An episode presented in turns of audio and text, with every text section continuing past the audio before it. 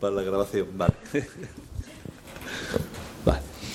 agradecer eh, agradecer la, invitación a participar en este en este acto que me parece que es un acto importante porque creo que estamos haciendo un ejercicio de cómo se puede caldear el ambiente político en cuestión de un mes, en cuestión de mes y medio, hasta, hasta el extremo de mm, rozar situaciones que de momento son teóricas, pero situaciones que nos ponen al borde de crisis similares a las que se vivieron en la época de la Guerra Fría. Entonces, mm, parece que pasamos de una, no voy a decir una plácida Arcadia, pero como, como que no pasara nada por el mundo, a que de repente tenemos, eh, estamos en puertas de un conflicto en el que no se puede descartar nada. Y además, alguno, alguno lo ha dicho, incluida la posibilidad de utilizar armas nucleares. Bueno, creo que hay en, en todo esto hay un globo, es mi opinión, hay un globo que se está hinchando artificialmente. Quien habló de armamento nuclear, Putin, yo no me lo imagino tirando una bomba atómica al lado de casa. O sea, en fin, hay cosas que se dicen que tienen un postureo, pero por debajo de todas estas exageraciones y, de todos estos elementos que no dejan de ser em, la búsqueda de titulares periodísticos, lo que tenemos es un conflicto serio y un conflicto complicado, ¿vale? Que no, que no sale de la noche a la mañana, un conflicto que tiene raíces en raíces discursivas que se remontan al periodo eh, anterior a la Revolución de 1917 y al momento en el que bueno se habla en Europa de la primavera de los pueblos, cuando comienzan a surgir los primeros movimientos de carácter nacional o nacionalista. Y en ese sentido, para poder entender qué es ahora mismo lo que, lo que está ocurriendo, es inevitable tener que hablar un poco bueno, pues de, algunos antecedentes históricos para poder situarnos. ¿vale? Eh, Ucrania no ha existido nunca hasta, hasta el siglo XX, es un nombre que mm, aparece de repente en el mapa y que si tuviéramos que acudir a qué, qué significa eso, pues significa frontera, confín. ¿Y cómo se puede llamar un país frontera? Pues se llama frontera porque en realidad cuando se desarrolla todo ese proceso y esa articulación del discurso nacional, lo hacen justificando el avance, la colonización de una determinada, de una determinada zona. Y se hace desde dos centros políticos diferentes. Y por lo tanto, si intervienen dos centros políticos distintos, esos, esos discursos, aunque haya elementos en los que coinciden, también hay otros muchos elementos en los que se choca. Es, es eh, conocido de sobra que para, para explicar el origen de, Rusia, eh, tradicionalmente se habla del momento en el que se produjo la cristianización de los eslavos y eso se produjo en el momento en el que eh, el príncipe de la Rus de Kiev se, se bautizó. Y evidentemente cualquier ucraniano dice, perdón usted, es que la Rus de Kiev no es Moscú, la Rus de Kiev es Ucrania. Ya tenemos, ya tenemos montado el lío. Estamos ante dos proyectos que se están disputando los mismos elementos ideológicos que justifican el desarrollo de ese, de ese movimiento nacional. Si le añadimos más cosas, por ejemplo, pues toda la epopeya colonizadora de los cosacos, la lucha contra, contra la Horda de Oro y todos los, los grupos nómadas procedentes de, de, Asia Central, lo que tenemos son los mismos hechos históricos que se, que se explican desde formas distintas, pero se los disputan también para acercarles a la narrativa histórica de proyectos enfrentados. Uno, el proyecto ucraniano, que es moderno, que sale y se desarrolla en el siglo XIX, y otro que tiene una trayectoria anterior, que es la de eh, el Ducado de Moscovia, convertido posteriormente en reino y en imperio. ¿vale? Y en ese sentido, lógicamente, eh, el imperio ruso tiene mayor capacidad para generar narrativa y para, para generar una estructura de conquista de tal manera que cuando llegue el siglo XX y tengamos que ver qué es lo que ocurre durante la revolución, será el propio Lenin quien hable del chauvinismo gran ruso frente al nacionalismo mm, de los, de los minoritarios, al nacionalismo oprimido de unos pequeños rusos a los que van a empezar a llamar ucranianos. porque se ha dado una modificación en la autopercepción que tiene, que tiene ese pueblo. Pero yo creo que tampoco vamos a perdernos mucho. Lo que tenemos ahora mismo es algo que mm, contribuye a recordarnos que estamos en una, en una situación de desorden global y que corremos el riesgo de que el desorden global se profundice y se profundice por medio de un conflicto, por medio de una guerra que puede tener consecuencias, eh, consecuencias importantes. Quienes van a participar ahí van a ser fundamentalmente referentes ideológicos vinculados a propuestas nacionales, nacionalistas, el nacionalismo ucraniano y nacionalismo ruso, que tienen componentes diferenciados. Para, para entender al nacionalismo ucraniano hace falta controlar que su origen en el siglo XIX, lo decía antes, se desarrolla desde un rincón de lo que ahora es Ucrania, os recuerdo que Ucrania es más grande que Francia, es decir, no es un país pequeño, y en uno de esos rincones surgió una, propuesta nacional que se autoasignó la tarea de redimir a un pueblo campesino, ¿vale? con, que no tenía una trayectoria histórica estatal, que no había tenido la construcción de entidades estatales previas que, con las que pudiera identificarse y se plantea no solo construir el Estado, sino unificar un territorio, situemos ahora mismo 600.000 kilómetros cuadrados.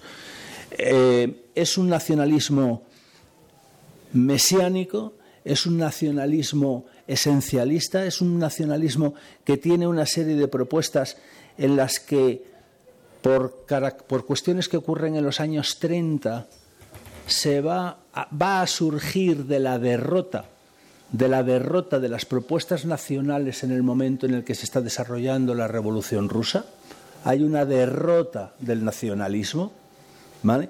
Y los elementos derrotados por la revolución van a ser anticomunistas, van a ser contrarrevolucionarios, e inevitablemente inevitablemente esa idea mesiánica que tiene ese nacionalismo de que ellos son los llamados a hacer el puente entre Europa latina y el mundo eslavo y ortodoxo, y ellos son los privilegiados que están en ese medio y que están llamados a jugar ese, ese papel central, bien, eso se combina con una militarización, que es lo que ocurre durante los años 30, y un auge de propuestas que lo que hacen es endurecer las, eh, las acciones y las, y las, propuestas ideológicas que salen de ese nacionalismo eh, ucraniano.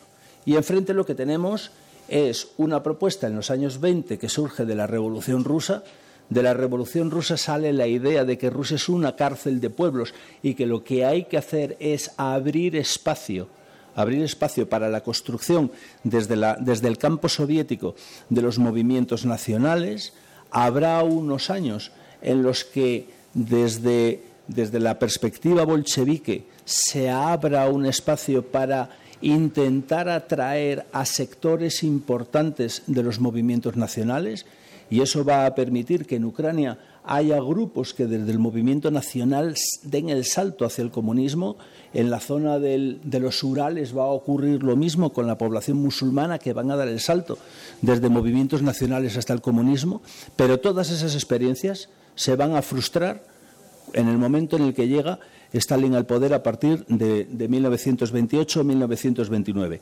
En concreto, en Ucrania se abre una fase de construcción nacional, de indigenización, que llamaban los teóricos bolcheviques, que va a durar hasta el año 33 y que se va a cerrar de manera dramática coincidiendo con el desmantelamiento de una cúpula que no era fiel al partido eh, estalinista, con la, mm, la, colectivización de las tierras en el campo y el hambre, que va a dar origen a un, episodio que sigue siendo polémico entre la población ucraniana, porque mm, va a causar millones de muertos. Y cuando hablamos de millones de muertos, hablamos de bastantes millones de muertos. Un tema que está en discusión, pero que las cifras mínimas, mínimas hablan de seis millones de muertos.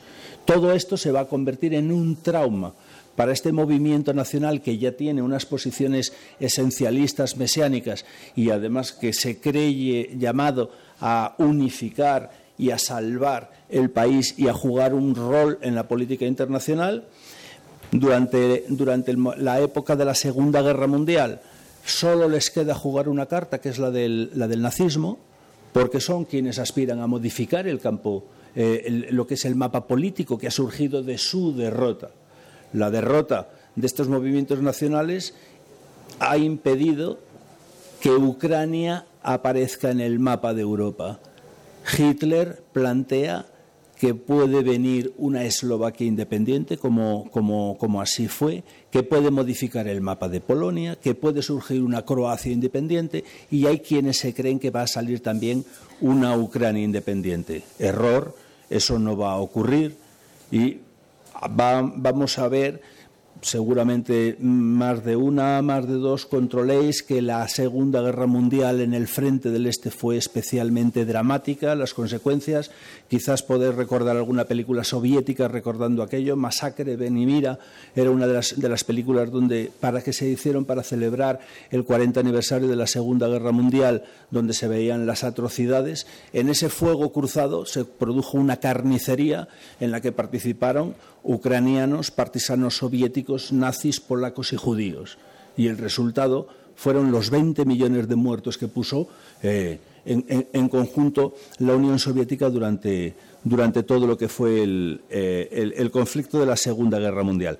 No quiero perderme mucho eh, a simplemente recordar que frente a esa situación que tiene que ver con con una memoria histórica que se hace más presente eh, en los últimos años, desde que ocurre la, revuelta de Maidán, la, narrativa de la Segunda Guerra Mundial vuelve a ponerse encima de la mesa.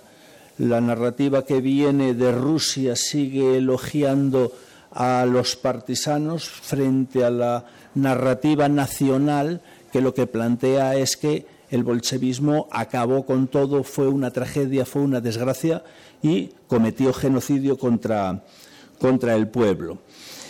Cuando se produce el final de la Unión Soviética, las élites que hasta ese momento venían gobernando se reconvierten todas al capitalismo, privatizan, se transforman en mafias y cada una intenta sobrevivir como puede.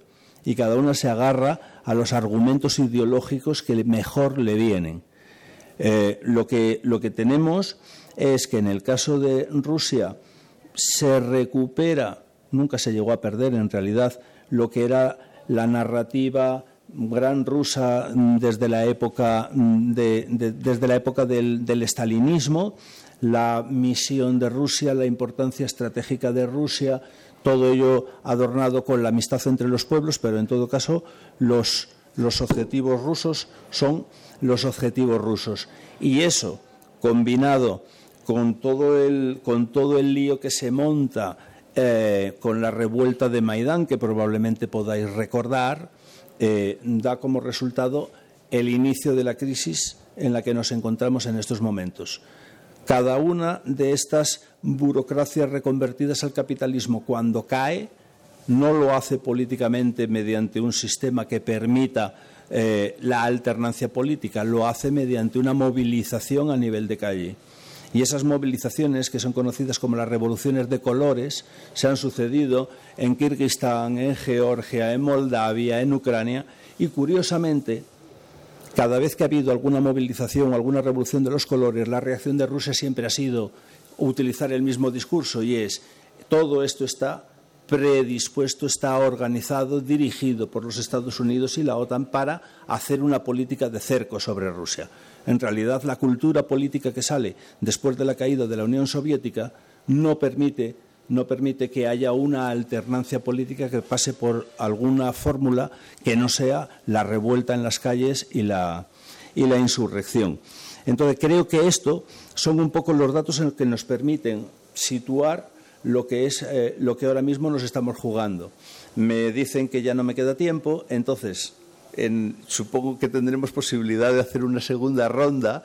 Creo que es muy importante hablar de por qué la OTAN de por qué como ciudadanas y ciudadanos debemos de levantarnos rápidamente y pedir algún tipo de explicación a la OTAN por el alarmismo, por la movilización, por la alternativa militarista que está planteando a este, a este conflicto. Tendremos que pedir algún tipo de explicación también a nuestro gobierno, de repente, o por lo menos una parte del mismo, volcado en, en, una, en una vocación atlantista que le ha llevado, vamos, si nos descuidamos, a movilizar a la Marina antes que, que a los propios Estados Unidos, ¿vale?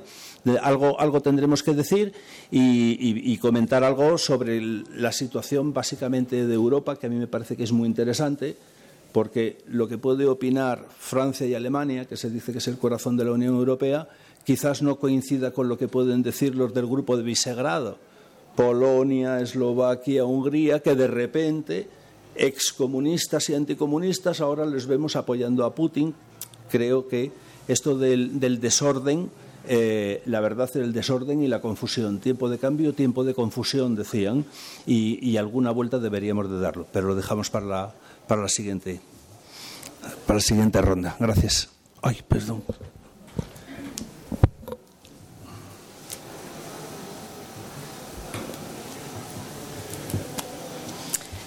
Bueno, eh, me toca a mí, creo.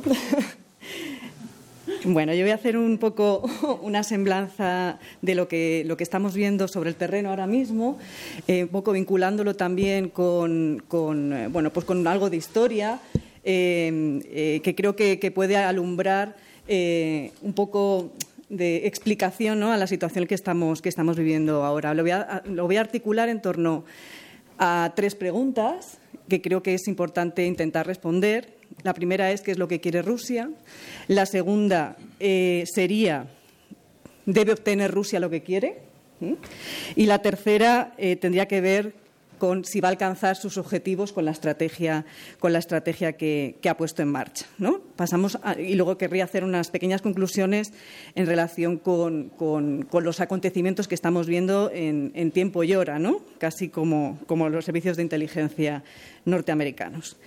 Eh, en primer lugar, la primera pregunta, ¿no? ¿Qué es lo que, es lo que quiere Rusia cuando ha forzado, digamos, a una, crisis frontera, en la frontera con Ucrania? Yo creo que el primer objetivo estratégico que tiene Rusia no es una guerra ni una invasión en Ucrania, sino que lo que quiere es forzar a su, actor antagónico, que él considera que es Estados Unidos, a sentarse a negociar una reforma de la arquitectura de seguridad europea que se lleva construyendo en, el, marco, eh, en el marco OTAN desde los años 90 y que comienza eh, con eh, la, promesa incumplida a Gorbachev de la no ampliación al este de la organización transatlántica, ¿no? más allá de esa reunificación alemana en la que acordaron básicamente em, que eh, Alemania se reunificaría, como Alemania federal era miembro de la OTAN, la Alemania democrática también pasaría a formar parte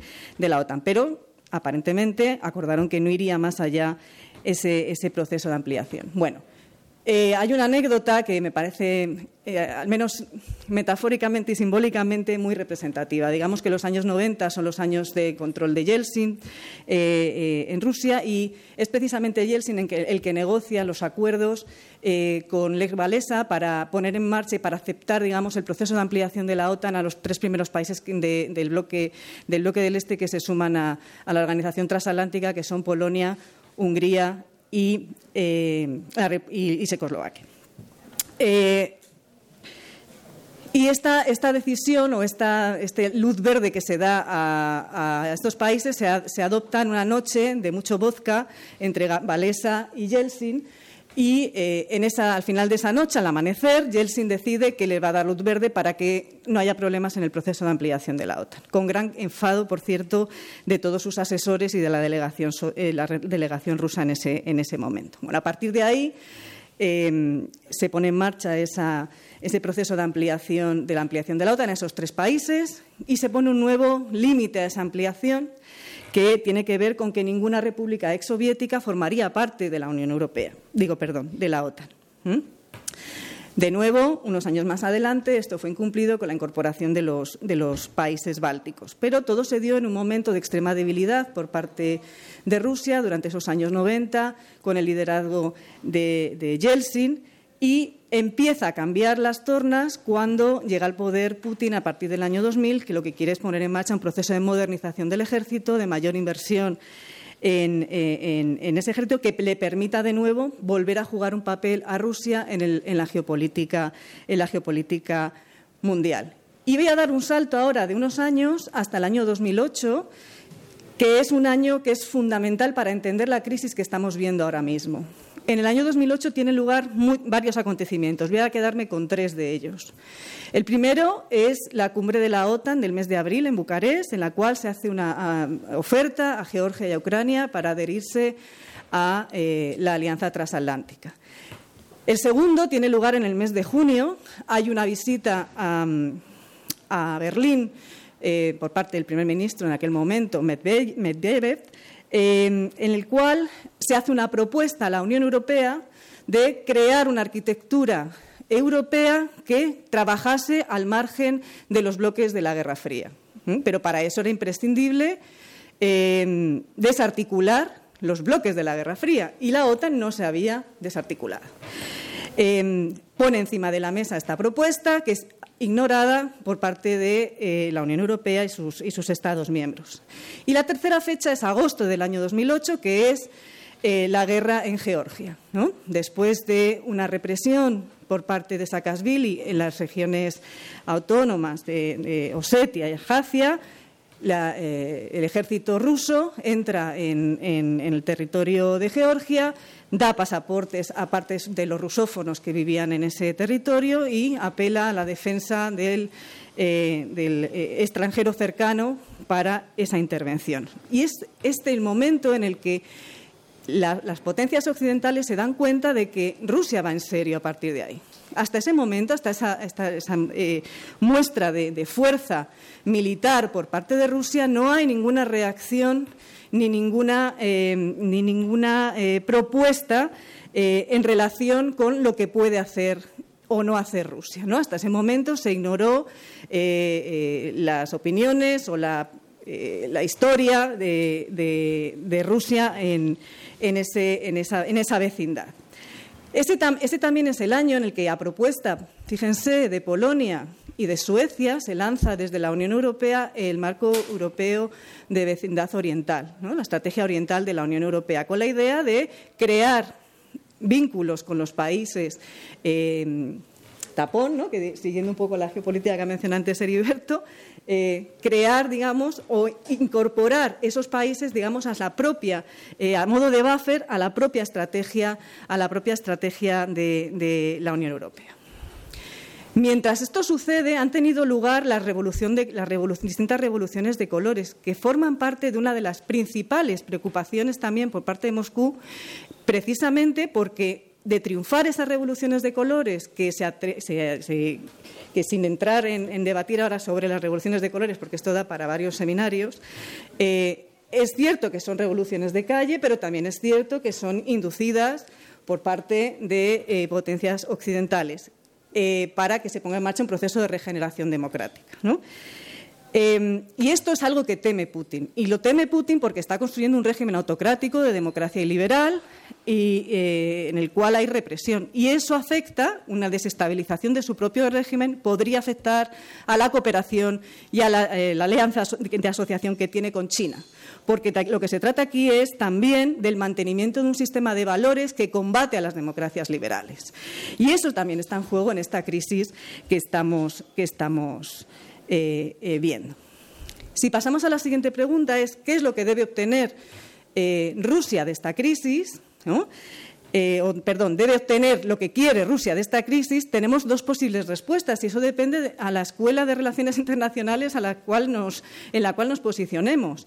yo lo voy a dejar abierto para que luego cada uno pues, podamos también analizarlo y reflexionar. Si hacemos una aproximación realista eh, desde, las, teorías realistas a la situación actual, podríamos decir, o de hecho se dice, y de hecho en amplios sectores del establishment español esta es la aproximación que se está barajando y que, se debate y se, y se, defiende, es que deberían de conseguir lo que quiere Rusia, es decir, mantener una posición de neutralidad en Ucrania y eh, bueno, rehacer, digamos, la arquitectura, la arquitectura europea de seguridad.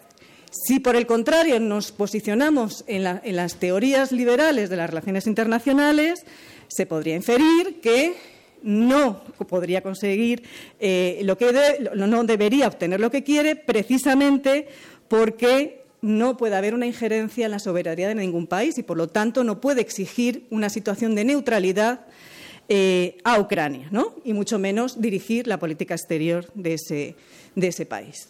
Esto eh, aplicaría tanto para el caso de Rusia, con ese intento de controlar las esferas de influencia, pero también para el caso eh, de la OTAN y de la Unión Europea. ¿no? Tendremos que ver, porque no nos olvidemos, los países que entran en la Alianza Atlántica a partir de, de los años 90 son países que no lo hacen de manera espontánea.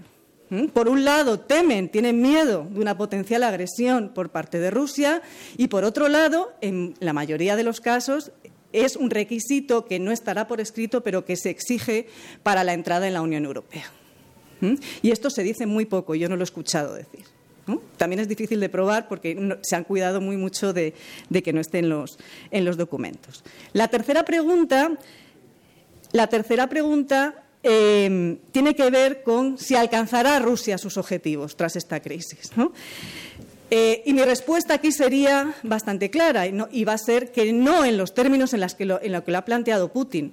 Putin, cuando va al Consejo eh, OTAN-Rusia, lo que plantea es un programa de máximos. De hecho, les da redactados a sus contrapartes dos acuerdos punto a punto, Y sabe perfectamente que no va a conseguir una eh, reestructuración de toda la arquitectura de seguridad volviendo al año 97. Ningún Estado que entró en el año 97, en el año 99, va a querer salirse de la OTAN. Eh, por lo tanto, no va a conseguirlo en esos términos que él plantea, pero sí puede conseguir otra serie de eh, pequeños objetivos que, de momento, y de hecho eh, lo que está sucediendo en estas horas eh, nos lleva a, ver. ¿Qué es lo que tenemos a día de hoy? Sin entrar en más detalles.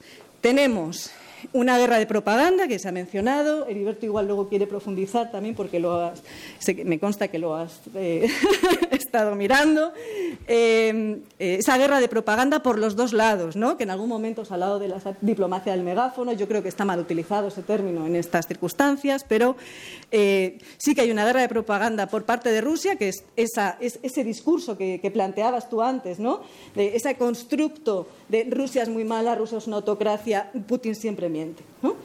Y si vamos a la, observación de los datos empíricos, lo que nos encontramos es que precisamente Rusia no es la que ha mentido, sino que ha mentido Occidente, ¿no? diciendo no me voy a ampliar, diciendo no voy a incorporar a, a estados postsoviéticos, etcétera, etcétera, etcétera. Por tanto, una guerra de propaganda que además ha, dejado muy en evidencia, digamos, a esa debilidad intrínseca que tiene ahora mismo la democracia, el sistema político norteamericano, muy polarizado después de la presidencia de Trump y, eh, eh, con un Biden en extrema debilidad por parte de su opinión pública y que necesita como algo de mayo, ¿no? dar un golpe de efecto, eh, mirar hacia otro lado para dar un golpe de efecto frente a esa opinión pública. Mucha propaganda, llevamos con la inminencia de la invasión rusa desde el mes de diciembre. El despliegue de las tropas rusas tuvo lugar entre enero y abril del año pasado. Y es en diciembre cuando se, da la voz de alarma. Con parece ser un algoritmo que decía que iba a haber una invasión. Eh, ¿Cómo responde el Kremlin a esto? El Kremlin responde con una vacilada de manual, que es retiro a mi gente de Crimea, retiro a mi gente de las fronteras orientales, les mando a sus cuarteles. Quizá no a sus cuarteles originales, quizás están un poco más cerca, pero hago un movimiento estratégico y retiro y retiro a mis tropas. Las, imágenes de hoy de la, retirada de las tropas de Crimea son muy significativas y dejan muy en evidencia todo el discurso que se ha ido construyendo eh, en relación a la agresividad rusa por parte de, de Estados Unidos fundamentalmente. ¿Qué es lo que obtiene Rusia de esta crisis hasta el día de hoy? Al día de hoy ha conseguido, ya termino, al día de hoy consigue, uno, consigue negociar, porque Washington, en una de sus primeras misivas que manda a Lavrov, eh, manda un, documento que es privado, que se dicen desde Washington que no, por favor no se haga público, pero que un eh, periodista español, por cierto, Ibai Arvide, consigue eh, y lo publica en el país. ¿Mm? Y en ese documento lo que aparece es que Estados Unidos, al margen de sus socios de la OTAN, está dispuesto a negociar eh, cuestiones que tienen que ver con el desarme y el despliegue de armas convencionales en la, en la región. Rusia consigue seguir controlando Ucrania. Ucrania no iba a entrar en la OTAN. Ucrania no iba a entrar en la OTAN porque la OTAN no puede, no tiene capacidad de defender un país de 40 millones de personas. Y además no está dispuesta a incorporar a sus estructuras un país que tiene una parte del territorio absolutamente desestabilizada. Por lo tanto, esa parte ya estaba hecha. Eh, Crimea sigue sin tocarse. Hay una vulneración de los, tratados de Helsinki eh, y no ha habido intervención. Si no hubo intervención con la, incorporación de Crimea a, Rusia, obviamente no va a haber una intervención militar de la OTAN en territorio, en territorio ucraniano, que además no es eh, territorio OTAN. Ahora sí, se ha armado hasta los dientes al ejército ucraniano. Es decir, estamos trabajando también para la industria armamentística. ¿Qué más consigue? Fíjense en unas declaraciones del embajador ucraniano hace unos días en Londres, en las cuales plantea una posición de Ucrania que es la de renunciar a ser miembro de la OTAN. ¿Mm? Por lo tanto, la muestra de músculo militar en la frontera ucraniana también ha conseguido su objetivo si esto se confirma y si esto se cumple, que por cierto va contra la Constitución ucraniana, esto que ha dicho el embajador. Habría que reformar la Constitución. Em, pero de esta, manera también la OTAN tendría, eh, tendría una pequeña victoria porque no sería ella la que retiraría la oferta de entrar a la OTAN de Ucrania, sino que sería la propia Ucrania la que de motu propio decidiría no incorporarse a las estructuras atlánticas. Y por último, que es algo que salió ayer en la, negociación que hubo con, Scholz, que es eh, eh, y, que, ha dicho ya Zelensky que iba, a ver cómo lo articulaban el cumplimiento de los acuerdos de Minsk. Según los discursos más neocons y más atlantistas, haciendo una interpretación rusa de lo que son los acuerdos de Minsk, pero los acuerdos de Minsk, básicamente, lo que está pidiendo Rusia es que se cumplan y eso significa pues, que haya unas elecciones en los territorios del Donbass y que se dote a esas regiones de eh, una determinada autonomía, es decir, que se pongan en marcha procesos de descentralización político-administrativas en el país, algo que Kiev no está dispuesto a, hacer. ¿Cuál es el argumento, digamos, más neocon, más atlantista en ese sentido? Es que si esto sucede, nos vamos a encontrar con una nueva Bosnia en el seno, en el seno de Ucrania. ¿no? Una nueva Bosnia, no, una república serbska dentro eh, de, Ucrania. Y esto va a hacer que, obviamente, la estabilidad que se está buscando no se cumpla. Y lo dejo aquí. Y me ha sobrado un minuto.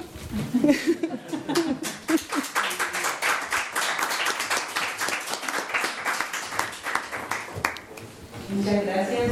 Ah, muy interesante respuesta. Vamos a hacer una ronda de preguntas, ¿qué os parece? Depende cuántas haya. Vamos a tomar unas cinco horas un poquito de debate. Os recuerdo que tenemos ya disponible la revista eh, número 180 Sur, Neoliberalismo Autoritario y sus nuevas caras, que la podéis ver después que terminemos. Eh, donde hay preguntas, paso. Ah, micrófono ahí. Sí. La mano.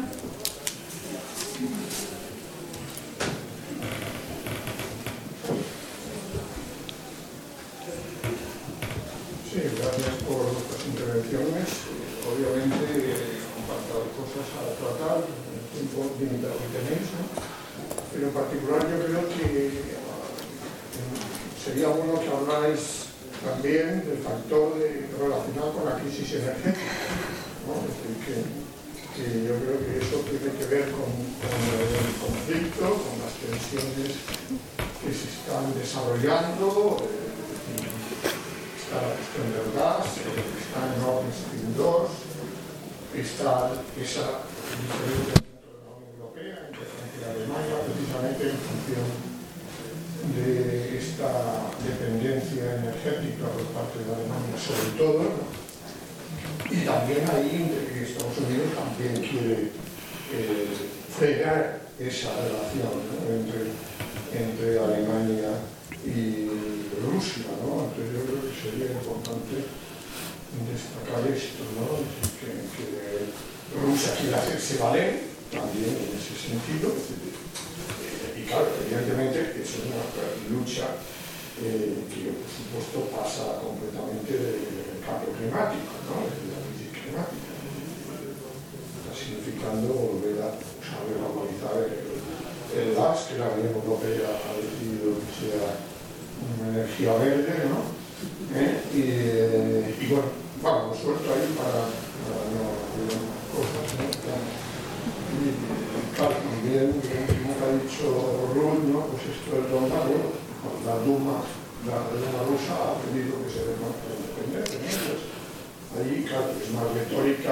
practico.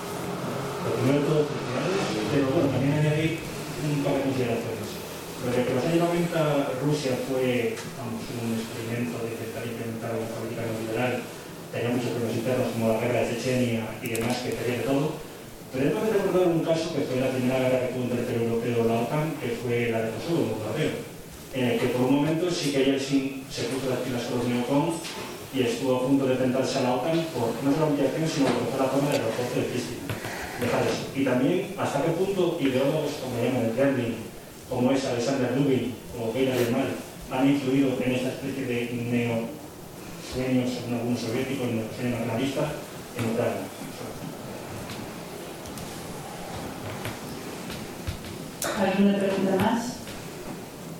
¿Recogemos más de esa ronda?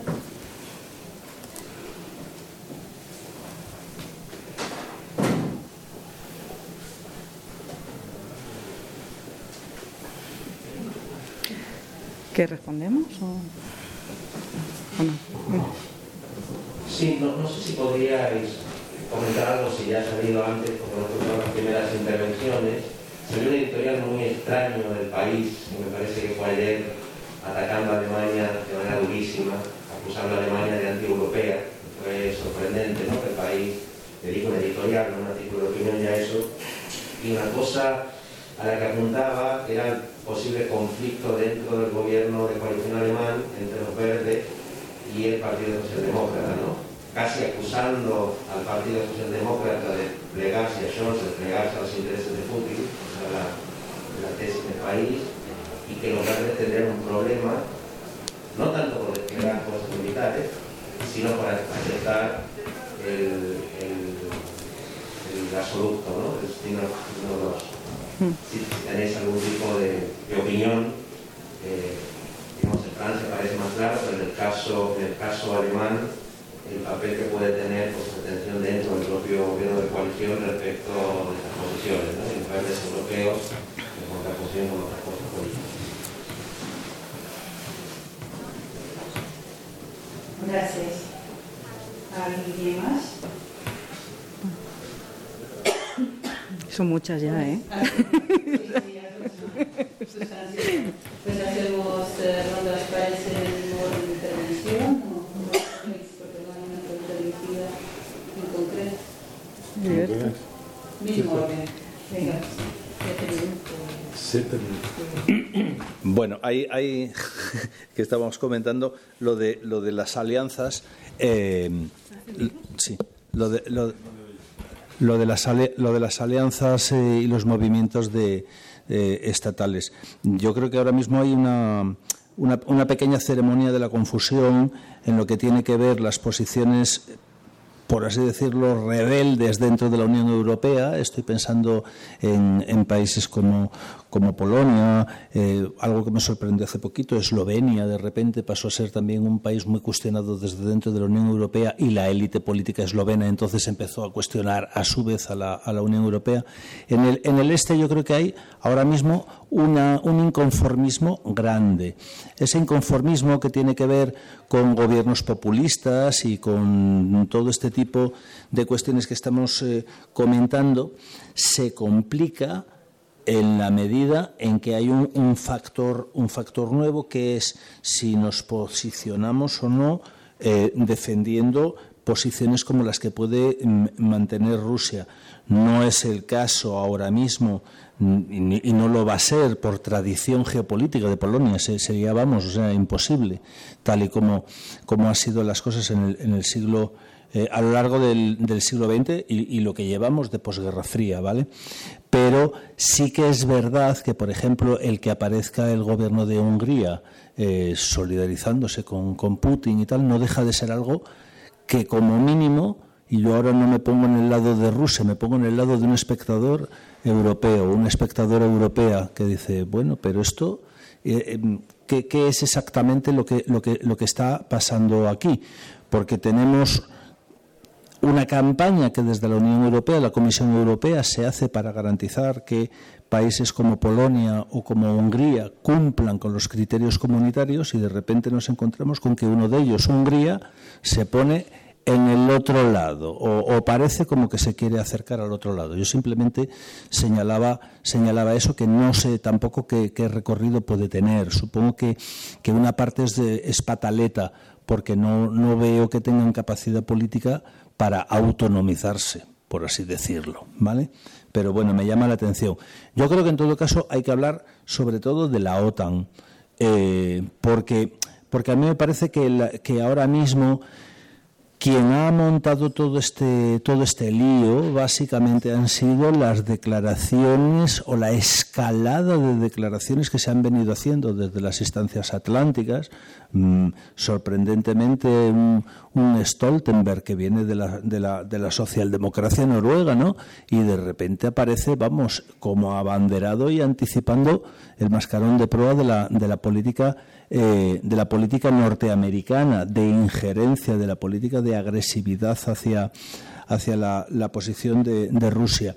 Y en ese sentido, bueno, nosotros, nosotros como ciudadanos que somos de, de, de una estructura militar en la que nos metieron, en la que nos metieron, y nos metieron condicionando el tipo de incorporación que íbamos a hacer a la OTAN, y yo creo que eso tenemos que recordarlo, que no íbamos a entrar en todas las estructuras de la OTAN. Es verdad que han pasado tantos años que ya nadie se acuerda de lo que se decía en aquellos momentos, eh, pero quizás a quienes tienen esta furia atlantista que de repente se sienten pues no sé si, con, una, con una satisfacción de, de, que tenemos una misión que cumplir, eh, ah, yo creo que la ciudadanía debería de ser eh, muy crítica con este tipo de discursos, porque sabemos cómo empiezan, pero no cómo acaban, y en determinados temas, como lo que tiene que ver con la movilización para defender salidas no violentas a conflictos existentes, ahí no podemos esperar a que estalle el conflicto. Ahí debería la ciudadanía de ser capaz de movilizarse y de denunciar lo que está ocurriendo y pedir posicionamientos claros y recordar que quienes nos llevaron a costa de dividir sociológicamente al país y a costa de dividir también a la izquierda, hoy deberían de pensar un poco las declaraciones que parece que bueno que, que, que como son como son gratis pues eh, mm, yo me lanzo y luego si me si me pasé dos o tres pueblos ya lo que hago es me callo durante unos días. Pero desde luego la primera reacción de la de Margarita Robles fue vamos o sea mm, yo creo que, que no sé no sé cómo cómo calificarla. Con esto creo que tampoco hay que quedarse en hacer un tuit, porque vimos a gente del ala no socialista del gobierno poniendo tweets. Y yo creo que con tweets no se moviliza a la ciudadanía. Yo creo que eso es un poco el elemento que nos indica hasta dónde ha llegado el proceso de no sé también cómo, cómo calificarlo, esa adecuación a la realidad que significa estar en el gobierno por parte de, por parte de Podemos. La izquierda siempre se ha movido en temas bélicos, en temas militaristas, en temas de guerra, siempre ha llamado a la insumisión y a movilizarse y yo creo que tenemos delante una convocatoria de una cumbre de la OTAN que se va a celebrar en Madrid en el mes de junio. Yo, vamos, participo en una estructura sindical, en, la, Confederación Intersindical, donde ya tenemos resoluciones llamando a organizar y llamando a movilizarse contra la eh, cumbre de la OTAN. Ahora mismo, a mí me parece que puede ser muy interesante recordar a la gente de la OTAN cuáles fueron las finalidades con las que se fundaron y por qué se, por qué se amplió que nos expliquen cuál es la función en este en esta en este posguerra fría, por qué el marco de intervención llega hasta Afganistán, cuál es la función exacta que, pretenden cubrir. Mm, yo creo que hay que plantear a la, a la ciudadanía también del mismo modo que nos metieron, podemos movilizarnos para ver si podemos salir o podemos pedir por lo menos a quienes nos gobiernan que tengan una cierta contención. Me parece que esos son elementos sobre los que debemos de trasladar el, mensaje, el discurso eh, a, la, población. Y no, no, no, quiero, porque si teníamos solamente esos minutos, no quiero liarme ni, ni con lo que, ni con lo que, no sé, me llama mucho la atención algunas de las cosas que estáis diciendo. Yo el tema de que de la disolución de la Unión, Soviética salió la aparición de una serie de agujeros negros, llamanse Transnistria y Abjasia y Osetia y Nagorno-Karabaj, me llama la atención cómo en momentos determinados esos conflictos permanecen totalmente, totalmente congelados o cómo en un momento X se activan y podemos ver cosas tan llamativas como la guerra, mm, cuando el ejército ruso intervino en Osetia del Sur, que en cuestión de una semana no, no, se plantearon acabar con el Estado georgiano porque algo les dijo en aquel momento que no era el momento, 2008, empezaban cosas que estabas comentando antes. No sé si hoy tendrían la misma contención, si hoy se dan las condiciones o no para que eso pueda, pueda repetirse. Pero lo cierto es que de, oca en oca eh, hay determinados conflictos y me parece muy importante el que ocurrió el verano pasado en Nagorno-Karabaj, donde un alto el fuego que existía desde los años 90 saltó por los aires y la geopolítica armenia mm, a su vez también saltó por los aires, ¿no? Entonces, bueno, la instrumentalización de este tipo de cosas a mí me llama, me llama mucho la atención y no soy experto. Entonces, lo dejo también para la otra parte de la mesa. Bueno, pasando a responder, un poco vinculando lo que planteaba eh, Heriberto, en, Heriberto en relación con... ¿Se me oye? Sí, ¿no? ¿No? No. Sí, ahí en relación con la, votación de la Rada, efectivamente es un lo plantea el Partido Comunista, que es un partido que está en minoría en la Rada, y, me parece que no debería de sorprendernos toda esa, toda esta este proceso ¿no? que, está haciendo, que está haciendo el Kremlin en relación con esa solicitud de la, de la Duma, porque, a ver, estamos hablando de un régimen que es un régimen no democrático. ¿Desde cuándo se va a tomar en serio el gran líder una resolución del Parlamento? Es que esto no se ha planteado en ningún caso. Sirve, efectivamente, para eh, pues mantener la tensión en las regiones del Donbass.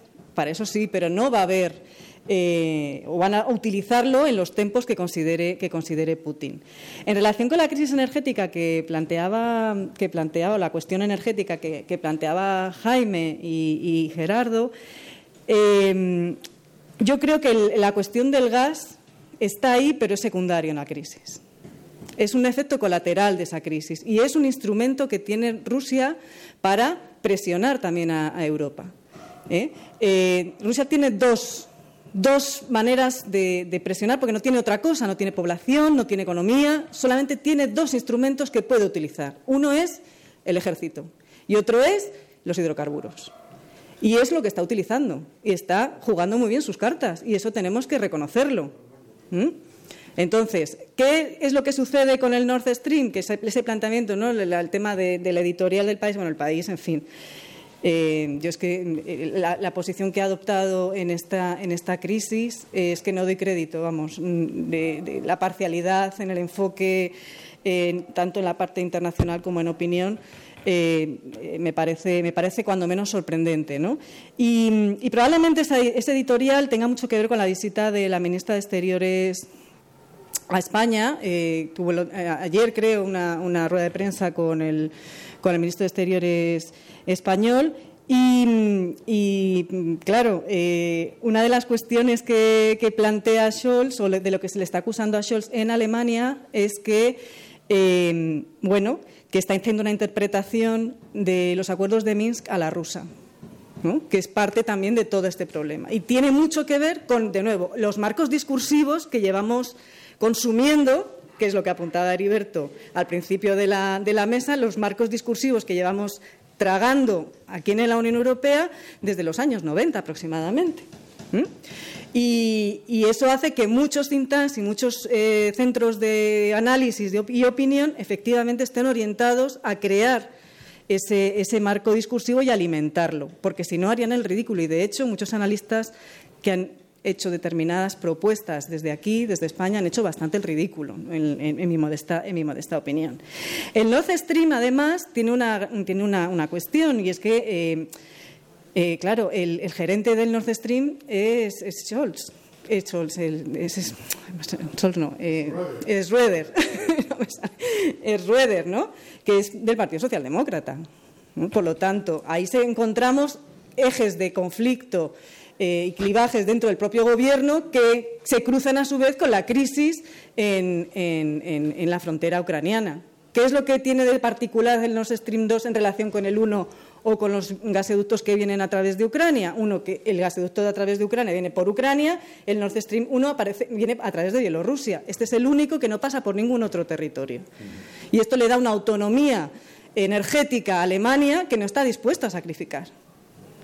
Y, y yo quiero apuntar a, a, un, a, un, factor que no hemos mencionado, pero creo que es muy importante, y es precisamente haciendo alusión a la cumbre de la OTAN de junio. En la cumbre de la OTAN de junio va a ser la primera vez desde el año 2010 en el cual se va a intentar eh, acordar un nuevo concepto estratégico de la OTAN. Y eso coincide curiosamente, con el gran debate que estamos teniendo en estos momentos en el marco de la Unión Europea en relación con la autonomía estratégica. Y ahí tenemos distintos actores posicionados en distintos sitios. Y de un lado tenemos a Francia y de otro lado tenemos a Alemania.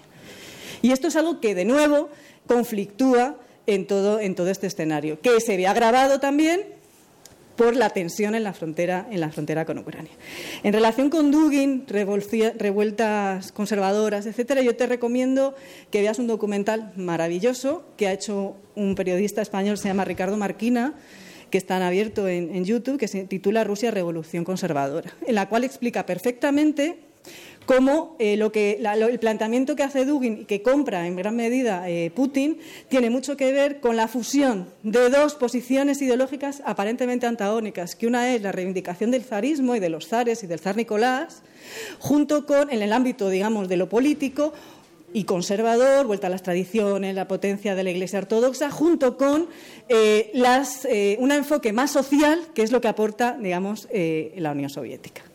Y esa fusión es lo que impulsa, digamos, articula parte del discurso y de, ese proceso de, de, mm, intentar levantar a Rusia de donde estaba en el año 2000 que, que, plantea, Putin. Eh, y yo creo que ya he contestado, ¿no? Ya está. A China.